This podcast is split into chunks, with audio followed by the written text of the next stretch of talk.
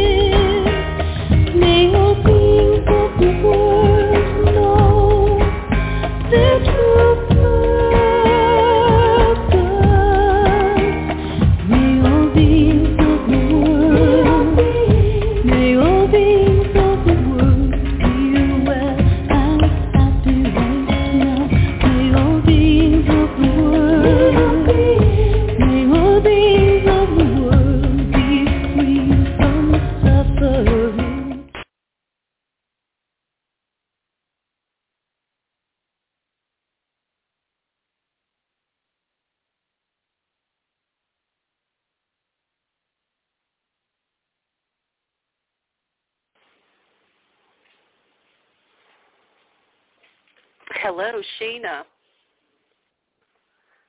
Sheena? Hello, Karen. Hi, Sheena. Oh, profuse apologies. Um, like about five minutes. It, it, you know, I got your email. I know we had some difficulties this morning with with uh, connection and that sort of thing. And then uh, it must have been three, four minutes before the show was scheduled to start. Our whole neighborhood lost electrical power, which meant the internet went down, which meant the phones oh, no. went down. Oh, So I'm thinking. I, I know it's like a miracle you and I are actually talking here. um, I, I, I mean, it well, was like I, the end of the world for a moment. Go ahead.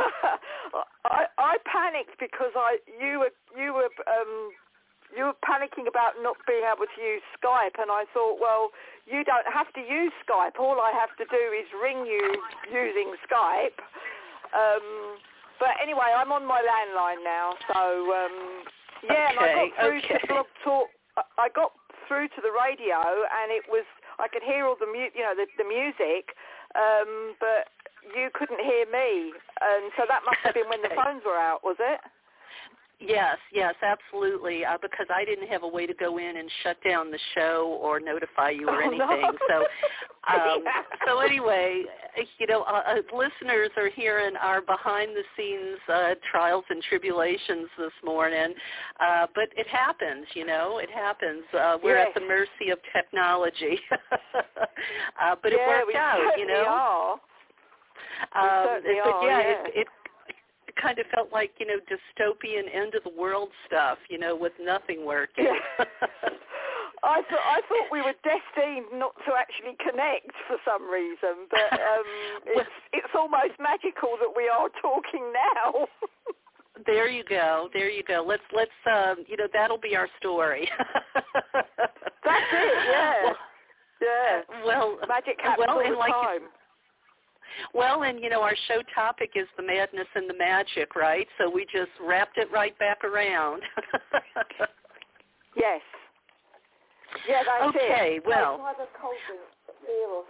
Can I have a cold drink, beer or something? All right. So let's uh, let's Yes. do this show then, Sheena. Um, and you know, if listeners Okay. haven't figured it out yet, um, you know, you're calling in from the UK. I sure appreciate that. I know that's a, a bit extra effort. And um, you know, we're going to talk about uh, you today because um, you know this. Um, this magical path has been one that has informed your entire life. You know, unlike a lot of people who sort of just do it on the side, um, you're the author of Witchlit. Um, you know the you know you also have the magic of uh, nature or a out. You're a singer-songwriter with the pagan band Morrigan's Path. And if you have Yeah. a radio on in the background, I can hear myself talking. um, if there's a way you can shut that off, that would be great. Um, Um, uh, so I, I, I don't hear a me radio now. on in the background. Me? Yeah, there sound, sounded like there was something in the background. I, I could hear I could hear me a second delayed. Uh, but anyway, so let's let's finish telling be the, listeners it, that's about probably you. The, that's probably the landline, um, Karen. That's the connection, I think. Okay, all right. Well, we'll just work through it if if that's what it is. Um, yeah. Uh, so let's see yeah. some of the. You know, you're you know you're an energy worker, obviously. Um, you know, being on the path, but you're also a healer, a, a Reiki master, and uh, a reader and teacher of the tarot and uh, modern witchcraft. And your new That's book it, yeah. out. Um, so, so um, tell me if I understand this right. Your new book and your your podcast is called The Witch Wavelength. Yeah, the book, the the Witch Wavelengths, I bought out um, last year, beginning of last year. It was about in bulk, and um, that was that was my first non-fiction book. And I decided that after I'd written that first book, that I wanted to carry on. It just felt like that it could be a series. So about halfway through writing that first book, or when I first put it out last year, my husband and I decided that we, um, you know, we do a lot of things together. We do the music together. We've got all the recording gear in our little studio here, which is like combined with my office. So it's completely full of books and musical instruments and computers and all kinds of things. And we thought, well, we've got we've got all our equipment on hand. What? Let's do a podcast because we we know how to do all that. Um, and use the podcast to kind of soft, you know, promote our music, promote the writing. Um, and so we called it The Witch Wavelength after that first book. And it's just kind of stuck, really. Okay, well, cool. So, uh, so let me ask you: Is this a hereditary path for you? I mean, was this something your mother and grandmother did, or did you discover it in in your at, in your life at some point? Yeah, no, I, I'm not that I'm aware of. I'm not aware, Karen, that there was any hereditary, um, generational sort of connection. Not not relatively um, recently, in the last few hundred years, anyway. Perhaps if we go back further, I mean, we all know that you know if you go back further, in every as far back as in anybody's family line, there'll be a shaman or a witch there somewhere, won't they? well, or at Um, least a healer, an er, an herb woman, or something like that. You know. Yeah, Yeah, yeah. exactly. Exactly, but nothing that I'm actually aware of. I think that um, what really, I mean, I've always loved nature. I've always loved being outside. Um, always had animals in my family, dogs and cats, and I had a whole career, um, 35 years with horses. Um, so, you know, animals are have always featured greatly in my life. So it it seemed, a na- and then I became very interested in astrology when I was a kid, um, and started reading the tarot. That was like a portal into the magical arts, really. Um, and w- once I had kind of got my foot in the door with tarot, and I'm totally fascinated with the world of, of imagery and symbolism, and realised that working with the cards, I could somehow connect um, with with with other people. You know, I could connect on a on a psychic level. So it's always felt very natural to me. Um, Right. And so no wonder, you know. And then I uh, kind of yeah. So that was my first sort of step in step towards the path really. And then um, my brother, I had a quite a, a thing happen in my when I was just 21. Uh, I lost my brother in a road accident, and um, I think when something happens like that at such a young age, um, it kind of set me on a very different path. Then a much more spiritual, more more that I was aware of spirit um, path, and I, you know I wanted to know what happened to my brother. I wanted to know if there was an afterlife, and um, so then I sat in lots of circles, lots of development, spiritual development circles, worked with a lot of mediums, um, and and then about 25 years ago, I realised that that combination of spirituality and nature, you know, there was a name for it. there was there was witchcraft, and um, it just felt like such. Um, it resonated on such a deep level for me, and I just found that I gravitated towards other people who were witches and in the craft, and that's Yeah. when I joined a coven. That's when I joined a coven, and because you know you can learn a lot of this stuff through books, and I, I've always loved books, and I do learn a lot of things from books. But I think with the craft, you do need to you do need to be with others. You know, at some point Yeah. along the way, you need to be with others, and you need to learn from from more experienced people. You need to actually be there and work in ritual, don't you think? Well, yeah, I think you know to feel the energy. Um, you know, there's Yeah. some things that are so uh, hard to language, and um, and you know, and maybe some people don't even want to put it in books. You know, um, but uh, but let me ask you: Do you work with a particular tarot deck that you're a fan of? Oh God, that's a. I've got so many decks. Okay, okay, That's like said, that's I like get it. asking an author. That's like asking an author what their favourite book is. Uh, yeah, I get Um, it. Um, so what yeah, did you I- come I to, do- Sheena? That you know when when you said you wanted to find out about your brother, did you did you end up with a theory after um, you know that journey? Um, I'd say that I'm still on that journey, Karen. I'm still, yeah. I mean, there's certainly working with um, in spiritual development circles and being with other mediums.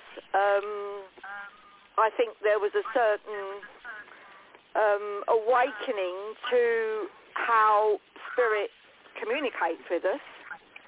Mm-hmm. Um, and I did receive sort of evidence of that communication sometimes, but it's never been, it's never made me be, I've, ne- I've never been convinced.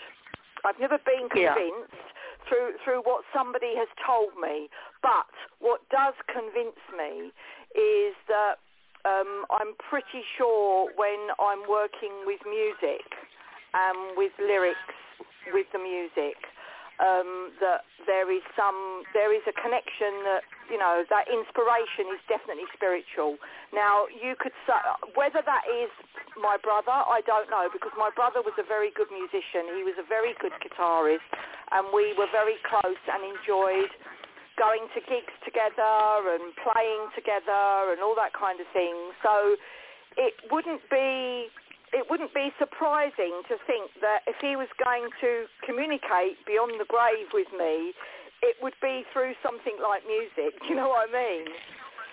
Well, let me tell you this, and it's it's something I learned from one of my guests, and it makes a whole lot of sense to me, and maybe you've even come to it yourself. Um, that flow you're in when you are in that creative process, um, you Yeah. are vibrating on a different wavelength, and um, and I've been told that when you are in the creative process, in the flow, in the zone, however you say it there in the UK, that that opens you up to these other dimensions to be able to channel, download, whatever you you might call it. So you know you might very well be right. You know if there's anything to that theory. Yeah, I, th- I think so. I, i- it's the closest, Karen. It is the closest I can I can come to saying to you, yes, that's that's the connection there. I'm pretty sure. Um, Yeah. Because I don't know if you've listened to any of our music, but it's um, any of Morrigan's Path music, but it is deeply spiritual. And okay, so I've I've I'm very inspired by the Morrigan. You know, she's my favourite goddess.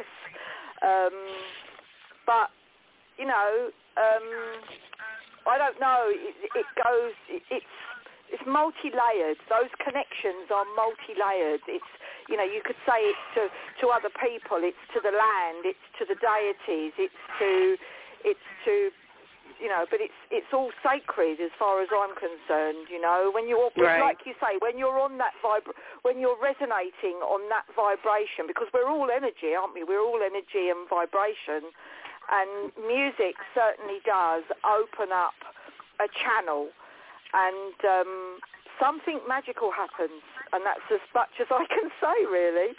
You know? no, I yeah, I think I I get it, and I think somebody else who's experienced may get it, and uh, maybe those listening will look out for it now. You know, when they're um, you know, maybe, maybe the next time they're in a, in their creative process, maybe they'll feel it and they'll go, ah, that's what they were talking about.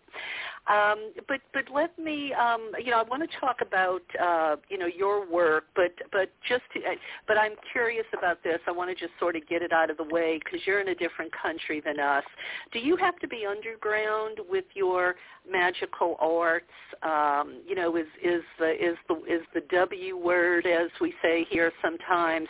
Can that get you into trouble in the UK, or you don't have the you know the religious right breathing down your neck like you know some uh, some states here in in the United States do. No, I uh, from what the impression I get from what you've just said, I don't think so. I think we have um, we have it a lot easier than you do over there on on those on that level. Um, but there is definitely a a bit of stigma attached to to witchcraft over here. Although people are opening up and coming above the radar, you know, raising their heads yeah. above the pul- the pulpit. Um, yeah. I mean, for, but but we we I I mean I still experience it to a degree, i.e. Um, I live in a very small village on the southeast coast of the UK, and it's it's very remote. It's a beautiful village. Um, we've got a, a seventh century old Anglo sort of Celtic chapel um, that I visit daily just on the beach with my dogs, and it's it's deeply magical.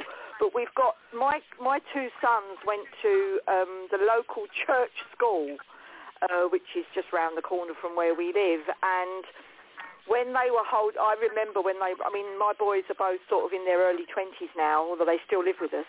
But when they were at school, at junior school, um, they had like a pamper evening um, one night, and you could, you know, you could have a little table, and you could do, you could trade whatever you you did. And I I asked if I could have a have a stall so that I could do my readings, and um, I was refused, you know, but very kindly, very no, politely, but um, I was not allowed to do that because it was a church school. Um, right, so there is right. still this kind of miss, this, you know, yeah, there is still this misunderstanding, yeah. shall we say? I yeah. think people fear what they they they fear what they don't understand, don't they? Don't you think?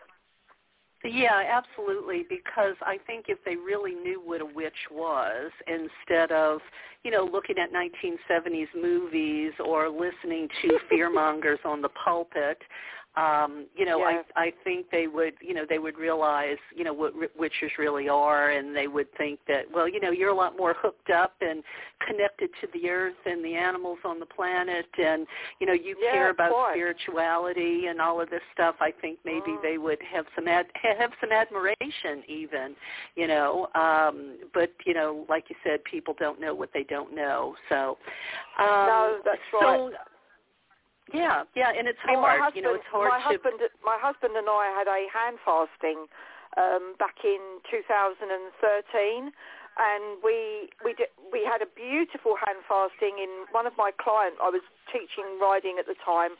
One of my clients was a farmer, and she let us have her field, which was right by a, a river, and we had a big marquee, and we we had all the music. All our friends, all our musician friends were there, and we had a beautiful ritual. And a lot of our friends came who didn't really understand what witchcraft was or what paganism was or, you know, even what hand fasting was. And uh, so many of them said afterwards, wow, that was beautiful. That was such a wonderful experience, you know? Yeah. And having not had any idea what it was going to be like, um, they were totally blown away by it because it is. I mean, when you see people in ritual, and especially a hand fasting, it's such a lovely celebratory occasion, isn't it? yeah. Yeah, yeah, absolutely. And, uh, um, you know, that to me is what my magic is all about. It's about celebration, celebration and healing and inspiration and creativity and and all the great things that we come to this In- in earth life. to do and and to experience. You know, Um, yeah, it's it's hard to really look at that. Yeah, it's hard to look at yeah, that stuff I, and say, nah, nah, nah, that's not for me. You know that I, I'm, I, I'm that's a bad thing, or I'm afraid of that. You know, once you actually, you know, like you said, get a taste of it. Yeah, and they realise that there'll be nobody sacrificing babies or you know whatever it is. I mean, it's all. It, but like as you said earlier, it's all sensationalism and it's all kind of you know real dated sort of um, preconditioning now, isn't it? Really. Well, you know, I used to think that, and I still do so to a certain extent, and I think it varies. But um, you know, I have really been amazed at the stuff. Uh, it seems Americans, some Americans, believe these days. Um, it's like their critical thinking is just shut down. They will believe anything. I mean, you got the QAnon movement here, where they think, you know, JFK and uh, Michael Jackson, you know, they're they're not really dead and they're going to show up at a stadium. Um, I mean, oh the stuff God. that people, I, I mean, honestly, the stuff that people believe now, they they're they're scary, you know, because it's like, how do you communicate with people who are not operating on any logical basis? you know um that's scary to me um but uh anyway you know ho- hopefully uh you know ho- hopefully uh there are not as many uh out there um you know sometimes i just think their voices are loud but maybe they're not as um as many as sometimes it seems um because uh wow i i just i just didn't know that there were so many folks in the United States that um, held the beliefs um, that it seems they do. Uh, you know, anyway. Yeah, it sounds like there's a lot of ungrounded. Sounds like there's a lot of ungrounded people. Because that's kind of what Yeah. it boils down to, doesn't it? Really, I mean, if you're not Well, grounded yeah, in who you are and where you are, then you'll believe you will believe anything, won't you? Yeah, I mean, you know, they're saying, you know, the Pew Institute here, you know, they, you know, they're kind of like the Bureau of Statistics, and you know, they say that uh, people are leaving organized religion, um, you know, in droves, uh, more or less. I'm paraphrasing, you know, uh, but it, but, but I, I wonder if they're, you know, they're. I, I mean, I can see leaving organized religion for all the hypocrisy that exists there, you know, because it doesn't seem to be about, you know, Jesus's message of love anymore. You know, it's more about prosperity gospels and the connection to capitalism, you know, uh, uh, to me, uh, you know, and that that's sort of the antithesis of what Jesus was about. But I- but if they're giving it up to become a part of a movement that's not based in reality, well, but then you could say, you know, some people might say, well, is religion based in reality? But yet I'm thinking, you know, if they're giving it up to become a QAnon member or to go deep down a conspiracy hole, you know, I, I, I Mm. mean, you know, there's a lot, lot of people that think uh, people in Hollywood or, you know, grooming kids to, you know, grooming kids to uh, be gay or pedophiles or eat babies or, I mean, this the stuff is just outrageous that you hear. Um, but anyway, I, I, I hope we can get past it, which kind of brings me back to your tarot reading. Um, you know, lately I've become really enamored of a particular reader uh, on YouTube, and um, if you ask me her name, I won't I won't remember it. Um, but she always does. You know, she does these predictions, and I wonder, do you ever use your tarot, you know, to like predict what's going to happen politically or or or anything like that, or do you use it differently? No, I mean, I must admit, I was um, I was doing a reading yesterday for a friend, and um, I always ask people what they, you know, what they want to get out of the reading, what their intention is, and she did actually sort of admit that she wanted to know what was going to happen in the future, um, and I said, well, I've always said that I don't work with with prediction you know, because I mean, you can work with the cards to to read somebody's energy, and in somebody's energy there will be there will be the, the past will be in their energy. You know, it, it all depends how much they're still carrying, but there will still be energy from the past in their field, as well as the future, put the probabilities of what's round the corner. You know, but really, our point of power lies in the present moment. So I'm more interested, and I work with the cards, and it doesn't matter whatever people want to know whether it's to do with family and friends or whether it's to do with relationships, whether it's to do with career, whether it's to do with the spiritual path, um, I will always work in that point of power in the present moment. Um, but depending on what cards come up, and then it's always a combined effort with the other person. We can talk about what's just happened, you know, where they've come from, um, and where they're heading.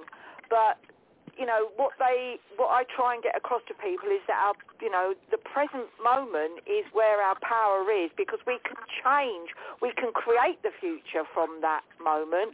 We can change our attitudes about the past. We can't change what happened in the past, but we can change our attitude towards it. And consequently, that is where you're in the realm of the healing energies then because you're helping people to let go of, you know, past wounds or trauma, and depending on how much they are carrying in their bodies, um, and how um, responsive and receptive they are to the guidance, um, you can work with that, you know.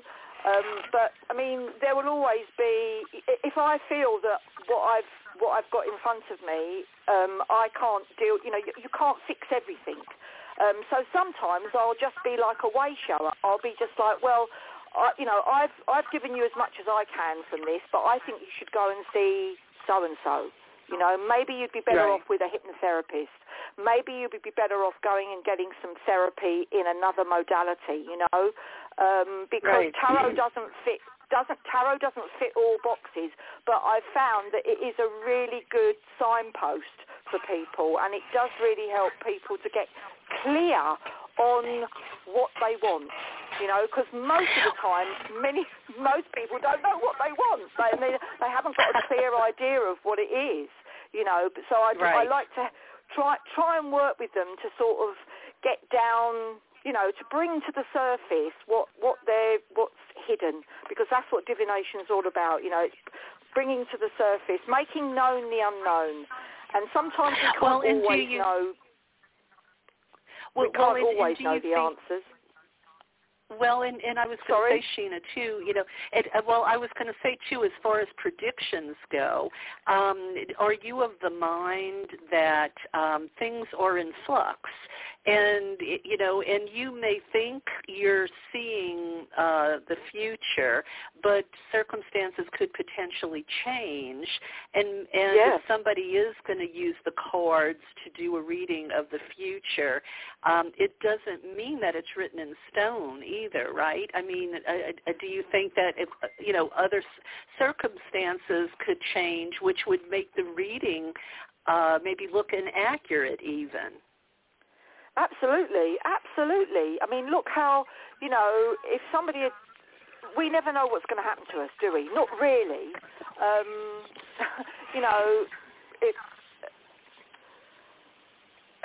I was taught, I, I said these very words to this friend of mine yesterday. You know, I said, nobody knows when they're going to leave this mortal coil. Nobody really knows. They think they might have more of an idea if they've got a terminal illness. You know, they think that it might be closer, um, and it will certainly feel like it's closer. But you know, what about people that have accidents? You know, it, it, that, that's it's not illness isn't the only thing that takes us over to the other side, is it, Karen?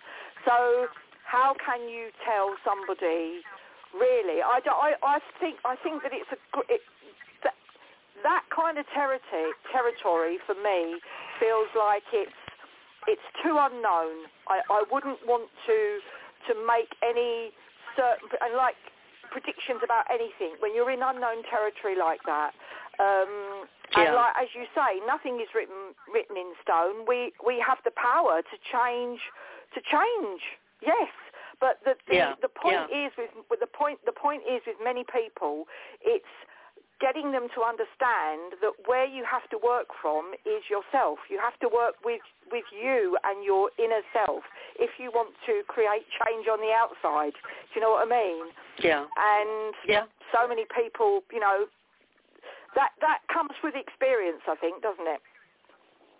I think so. I think so because so many of us, um, I, I would, you know, I don't think it's it's um, it, it's inaccurate to say that so many of us don't really even know who we are uh, because yes. we've grown up. You know, uh, our parents tell us who we are.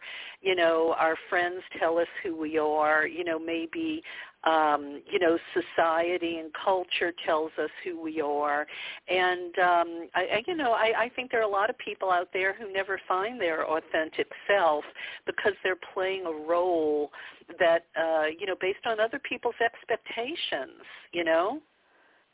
Yeah, absolutely, absolutely. Other people's expectations, um, conditioning, you know, subconscious programming from a very early age. You know, um, I mean, yeah. More often than not, we don't really understand why we behave or why we feel and why we develop these patterns of behaviour or thinking or or whatever it is.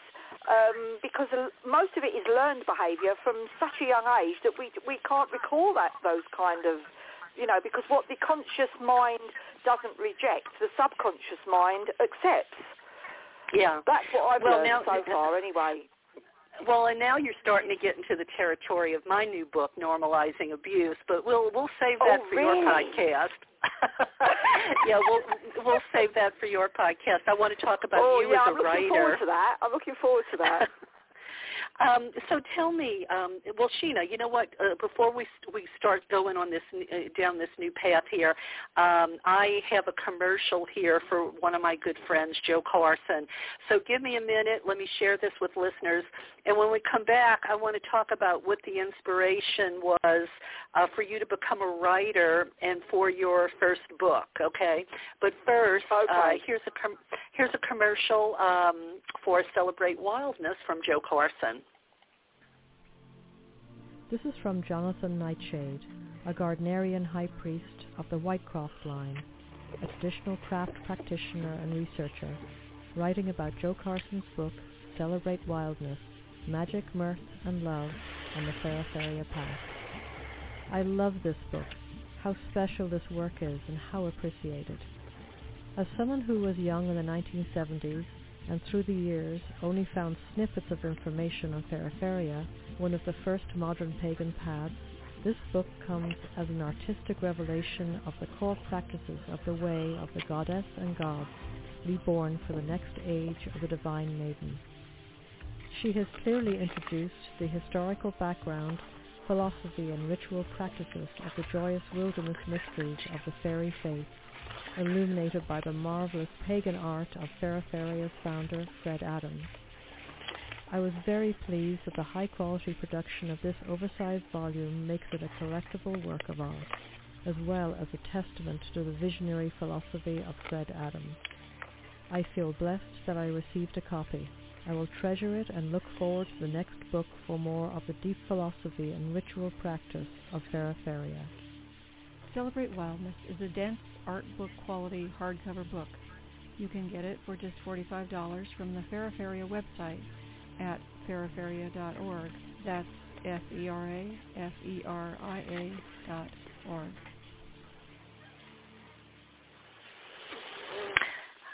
And uh, just a little tidbit about uh, my new book uh, that came out in May uh, for Mental Health Awareness Month. It's called Normalizing Abuse. And I hope you'll go to Amazon and uh, get yourself an ebook or a paperback.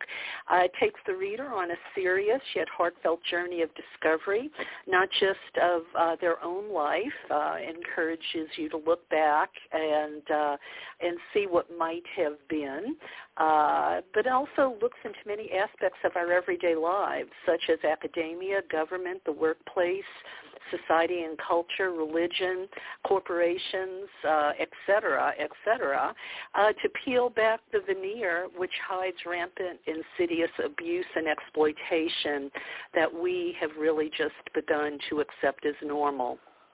It has uh, dozens of prestigious endorsements, a powerful foreword uh, written by the uh, pioneering spiritual educator Matthew Fox, and uh, normalizing abuse is being hailed as a bullhorn for truth-telling, so desperately needed as we are called to stand up and speak truth to those wielding toxic power over us.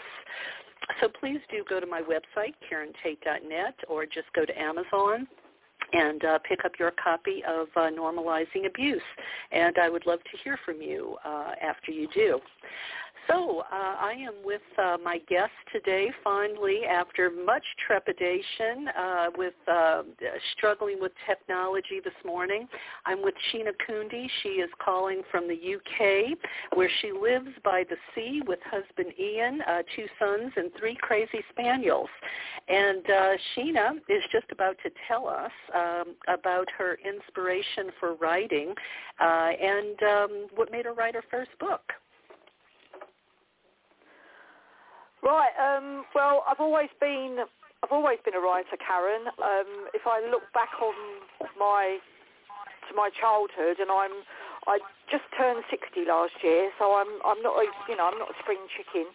Um, quite a long time ago, but I I used to love writing, you know, pen letters. I had lots of pen pals. This was this, was pre-internet, and um, the art of letter writing was something that I just really enjoyed. I just loved writing letters. So, you know, I've always enjoyed communicating with people and communicating with words um, just seemed very natural, really. Um, so I, I was a great letter writer. I still write letters now to some of my friends, even now, so, which, you know, um, and when I was at school, I really enjoyed writing sort of stories and poems. Poetry um, really spoke to me, and um, you know, I've I've since sort of come to realise that that poetry is the you know, and, and it's often sort of said, isn't it, that it's the language of the soul, and um, and I still do write the odd poem. I, well, I suppose my poems then turned into songs, um, and that's how my music came to be. Um, but so so writing has always been something which has been that's come in many different formats. You know, the letter writing, mm-hmm. the poetry, the songwriting. Um, and about 10 years ago, I thought, well, you know, I'm doing all this lovely writing and it's all, and it's great, and it's a hobby. And I'd really like to do something, I'd like to have a bit more of a serious direction. So I joined a creative writing class at my local, um, local sort of country college, and um, and loved it, and, and, and absolutely loved it. And although there were lots of hobby writers there, we were, we were all hobby writers, but there was a lot of people there that just went for the fun, you know, just went for a bit of um, socialise, I suppose, as well. But I was quite ambitious, and when, when the teacher said, oh, what do you want to do, you know, asked us what we wanted to do when we first arrived, I said, well, I want to be published. I, I want to get my work published. Um, so and that's what I did. I mean, without sort of going into um, everything, but I I managed to um, find a, the pagan imprint of um, John Hunt Publishing, which is they're called Moon Books, and um, I was writing a monthly blog on their um, blog, my um, a chapter from this book that I was writing um, when I hit the age of 50, I, I, was told by a friend of mine about um, this online challenge called NaNoWriMo, which is an annual challenge every year in the month of November to, to anybody who wants to write a 50,000 word story, novel. And um, I thought, oh, that sounds interesting. Um, and my friend told me this about two days before the 1st of November. And so I'd had no, no time really to prepare what I was going to write. And, uh, and so I thought, well, I'll just pull it out of the ether. I'll just, I'll just base it on what I know really.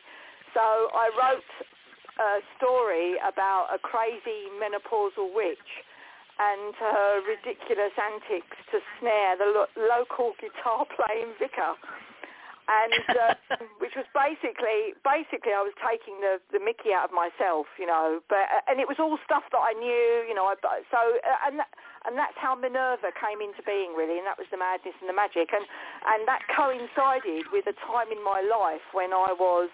Yeah, I was just coming to the brink of the the, the menopausal hill um, of wretched hormones, and I had a terrible time of it and um, writing became my remedy. I wrote that that story as a way of um, just distracting myself, really, from the perils of um, the dreaded menopausal disease, and and it worked, and it did work. So did you? you know, did because you, did you um, win? And I would. Did you? Yeah, I think so. Yeah, just about. uh, and and it was great because I used, you know, I used everything that I that I knew um, about the path, the magical path, and I worked with with the tarot cards. I mean, Minerva is she reads the tarot. You know, she reads the tarot and she drinks lots of brandy, and um, she she does the most ridiculous things. But each time she did a a tarot reading, I worked. I did a spread um, with. I worked with my tarot cards, and that would dictate the direction of the story. Um, wow. So each wow. each tarot reading in the book, in the stories, um, are, are genuine tarot readings, um, and cool. so that it it couldn't have been more magical than that. And all the all the characters, all the female female characters in the Madness and the Magic are, are, are named after goddesses. So you've got Minerva, who is the Roman goddess, and you've got her best friend Isis, who is, you know, that they they go to belly dancing um, classes together, and Isis has, has got this Egyptian fetish, and she, you know, she wears all this Egyptian garb, and um, yeah, she's quite, she's quite, she's new, absolutely neurotic, but they they do have they do have some fun together, and um, Minerva's daughter is called Rhiannon, um, and the Minerva's story of you know her relationship with this crazy with the with the guitar playing vicar. There's there's kind of this question mark over will she or won't she snare him? You know how, how are they going to get on? Him being a vicar and her being a witch, but somehow they do. Um, and and you've got underlying the story of her daughter who is just really opening up psychically. So she's beginning to have these kind of spiritual spiritual experiences. And um, but also at the same time she discovers she's pregnant and um, oh dear. Anyway it yeah so there's lots it of sounds... things going on and it's all it's all quite magical but it's all very mad as well. And but it's very well, light-hearted and, and it's very light-hearted and I had such a great time writing it that I wrote another two so there's three in that series the three in the Witchlit series so it sounds like uh, that you you jammed a lot into those uh, fifty thousand words. yeah, I did it. I did it in a in a month, and um, yeah, and then Trevor Greenfield from from uh, Moonbook said to me, "Well, it sounds it sounds like it's a good fun story. I tell you what, if you want to publish um, a chapter a month on our blog." and then at the end of the year, do that for about a year. At the end of the year, you can then submit your this book to us, and I can't promise that we'll publish it, but you know, you can. So I thought that was a great opportunity, and so every month I sent up a chapter of you know that I'd edited after that first draft. And um, it was really good practice for me, Karen, because I'd never had that practice of of, well, A, writing a 50,000 word story anyway, and B, editing it, you know, so, because, yeah, it's, it's, it's all, it's all a process, isn't it?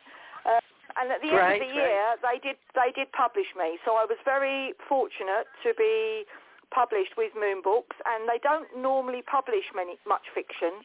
Um, it's normally, I mean, because you're you're with um, are you with O Books or were you with O Books? well, you know, I, I started with John Hunt like in probably 2005 when it was just O Books, and um, okay, and yeah. then they divi- then, then they divided into imprints, and I was with uh, Changemakers for a while, and now they've moved my books over to O Books. Um, and uh, so I know Trevor, uh, but uh, I haven't had anything published with them in a while um, because you know they went to this hybrid uh, you know, so now we'll start talking about publishing a little bit. You know, they, they you know they have these different ways to get published, and you know, um, it, and it didn't used to be like this in 2005. In 2005, they either published you or they didn't, and uh, and I actually knew John Hunt. Uh, he was the one that published um, my Walking an Ancient Path book, uh, which was my second book after um, the book I wrote, Sacred Places of Goddess, 108 Destinations destinations. So John Hunt actually approved my first book with O Books, and uh, and then I did an anthology, and uh, and then I did Goddess Calling, which was inspirational messages and meditations from these sacred Sunday services that we did for a few years. It was kind of like Goddess Church. Um, but then they they went to a new way of doing things. And um you know it almost like a vanity press in a way where it's this hybrid between you pay them a certain amount of money uh to put toward the cost of the book and they uh they do a portion of it. So it's this collaboration. And honestly I've never wanted to do that. I I you know no. if I have to do that I would rather get you know, I'd rather go to Amazon independently publish yep. and get all the royalties myself because exactly. you know we have to market the books anyway, right? Yeah, yeah, you're right, you're right. I, I can remember reading your your was it your second book, The Walking an Ancient Path? Is that your second book? Yes, yes. I that was one of the first books that I read about sort of goddess spirituality and I loved it. And I can remember, I'm pretty sure that I reviewed that on Amazon. Um, so I loved it so much. And and I looked for it the other day on my bookshelf, and I can't find it. So mind you, I've got a lot of books, so it could be it could be behind something else. But no, I loved that book, and um, no, you're right. I think I would be exactly the same. I'd rather either be published, or I would be, you know, like I'm doing now. I, I decided to to publish myself. I've got the rights back from that first book because I realised, like you've just said, that actually after the initial initial euphoria of being traditionally published, you realise, don't you, that actually you've still got to do all this work. you've yeah. still got to promote yourself and have a social media presence and you know yeah. I mean, it was great it was great it was great from the point of view I loved being with Moon Books from the point of view that it that I was introduced, you know, I, I came into contact with other authors, which which has stood me in good stead because I'm still in contact with those authors, you know, which is great.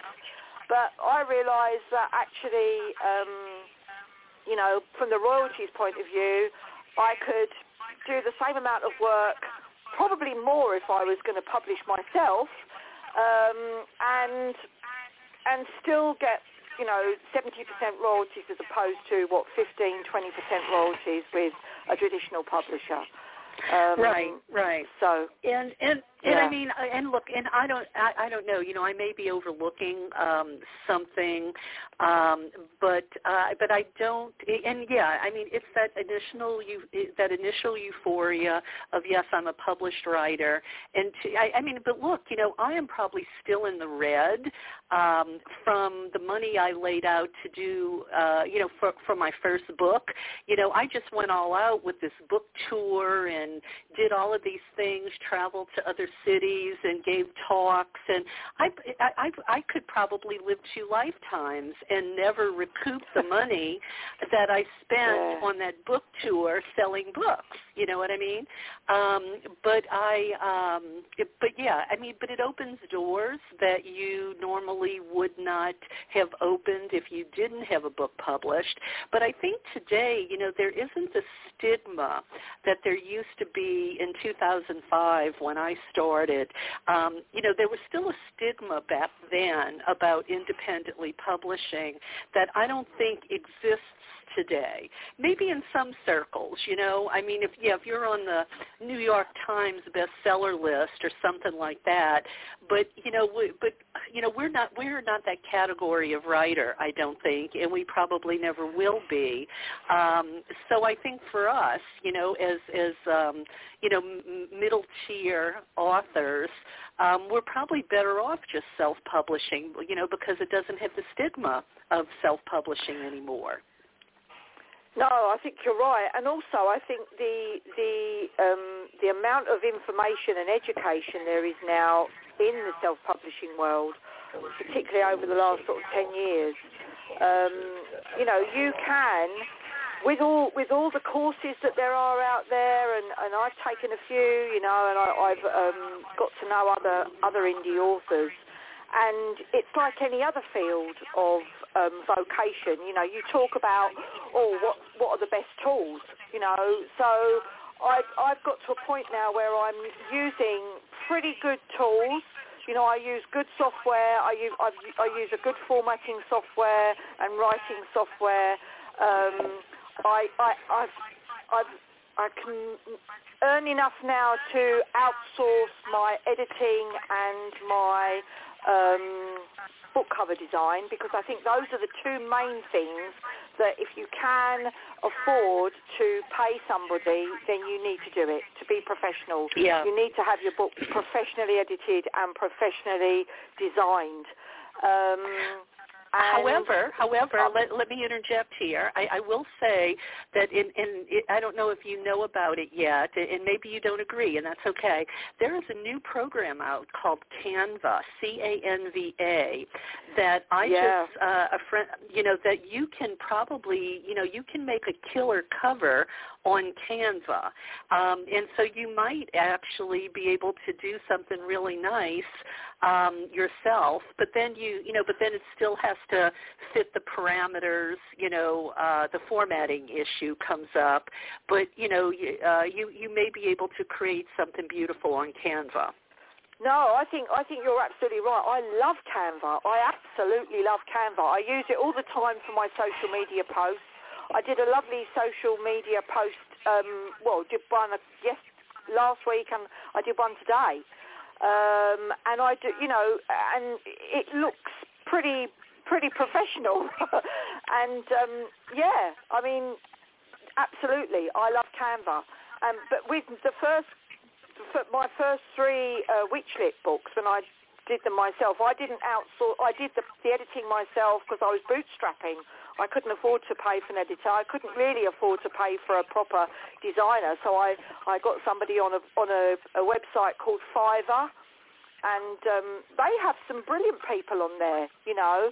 And that was really good experience um, working with somebody. I think she was in Germany, and I wor- I'd never worked with a graphic designer before. I'd never had to really talk about what I wanted, and it was really good experience. You know, I think working with anybody in a collaborative way, don't you think? Um, whether it's for imagery, design, or whether it's for writing, you know, whether you're working with an editor, it's I just love it. I love that form of communication. I think it's how we get better writers. I think it's how we become better communicators. Um, and it's why I love self-publishing so much because you've got that kind of scope um, and um, you've got the opportunity to work with other people that in a way that you don't always get with a traditional publisher. Well, not that, not that, Yeah. I mean, I only was ever published with one publisher, so I don't, I can't speak for, you know, maybe if you're with a, one, one of the big five, you know, and you get your own editor and you, you get that kind of, um, Input.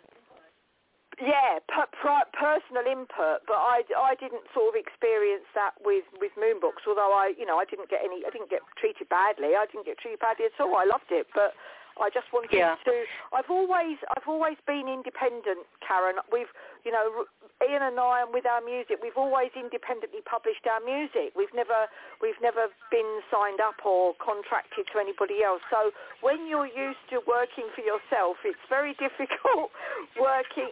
You know, it, you'd much rather Yeah, be yeah, working absolutely. for yourself. Yeah, yeah, I so, get that. uh, I totally do. Well, listen, we're about to run out of time, um, so but I do want to ask you about your music just a little bit. Um, uh, we'll go we'll go over a little bit here, but uh, I don't want to leave that out. So you're mu- you're you're uh, you know you're a duo, I guess, uh, or are you a band, Morrigan's Path? No, we're a band. We're we're a four-piece band. We did start. Ian and I were a duo for um, quite a few years, and um, and that was great. He's always been in bands all his life from when he was a, uh, a teenager. But I I was a closet singer, and it's only when Ian and I got together um, that I actually had the confidence to sing. Um, and you know those poems that became songs. So we were a duo for about five or six years, and and went out and did the pubs and clubs and festivals. But I always wanted to be in a band, and I said to him, you know, I want I want to add on. I want more members. So yeah, so that happened about seven or eight years ago, and we've been a band ever since. So um, and you know, there's nothing more magical to me, Karen, than actually sharing your creativity with other people.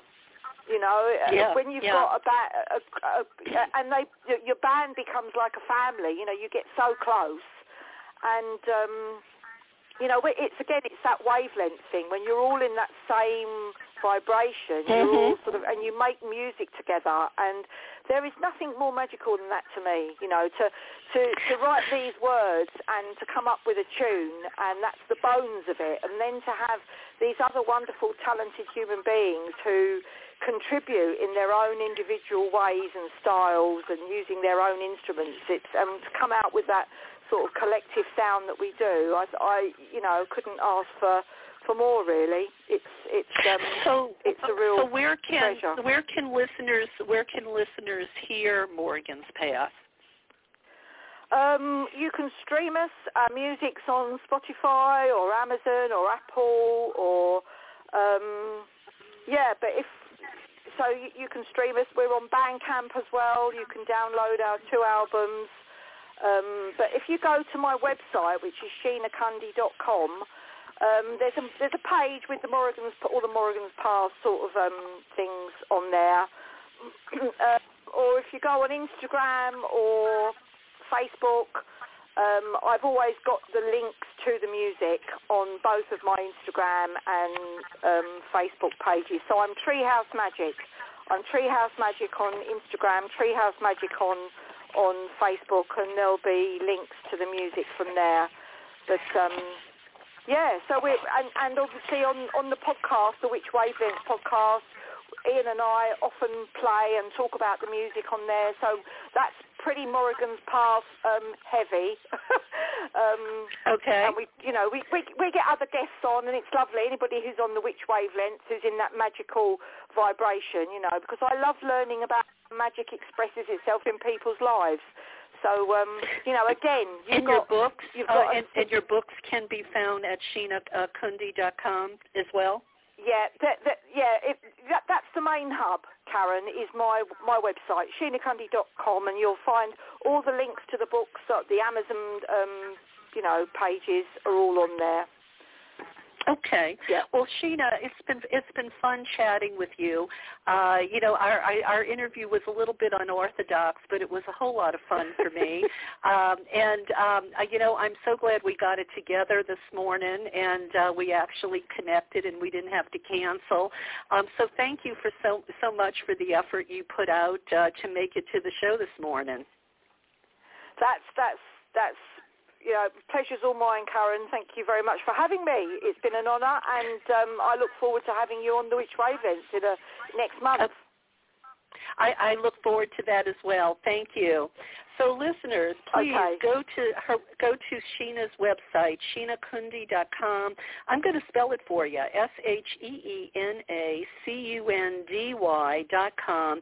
You will find the band there, which is Morgan's Path. You will find her um, Tarot uh, deck there, which is the uh, Magic of Nature Oracle.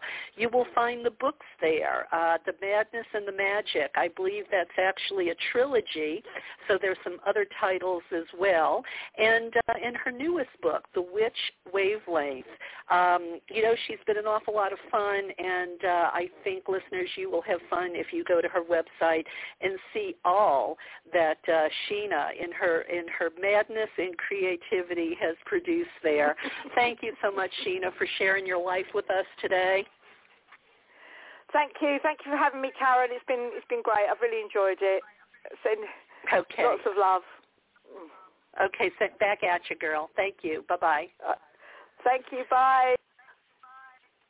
Okay, so if you were uh, here at the beginning and you heard all of our uh, machinations to try to get connected, I thank you for hanging in there with us, and I think uh, you'll feel like uh, you were glad you hung in there to hear the rest of the show. Um, and uh, as we come to a close today, I want to let you know that on the 14th, uh, my guest is going to be Marcia McMahon. We're going to be talking about Mary Magdalene Speaks. Uh, then on the 21st, Marilyn Nyborg is with me, and we're going to be talking about a woman's guide to sacred activism. And the final show of June is Satya Lila, and uh, the topic is the energetics of love play. So thank you, dear listeners, um, for your listener loyalty, and um, uh, please go to my website, uh, KarenTate.net if you go there, scroll all the way down to the bottom, and uh, there's a little widget there uh, that I wish you would avail yourself of. Uh, if you've been a follower of, of, my work or a follower of the radio show, um, and uh, you would like to show your appreciation for the show or my writing or any of my social justice work, uh, there's a little widget uh, there called Buy Me a Cup, and you can make a small donation once or on a regular basis uh, to just say thank you uh, for the work that I do in the world to uh, help keep it going because, you know, this show does not, um, you know, I, I pay to put this show on the air. Um, I don't make any money on the show. I do this as a service to the community. So if you appreciate it and you want to make sure it stays out in the world and we keep airing podcasts, it would really be great if uh, you could go to my website uh, and buy me a cup of coffee. Okay, uh, so that about does it for today. I'm glad we actually got the show on the air, and I will be back with you next Wednesday at 11 o'clock Pacific. Thank you so much, and bye-bye.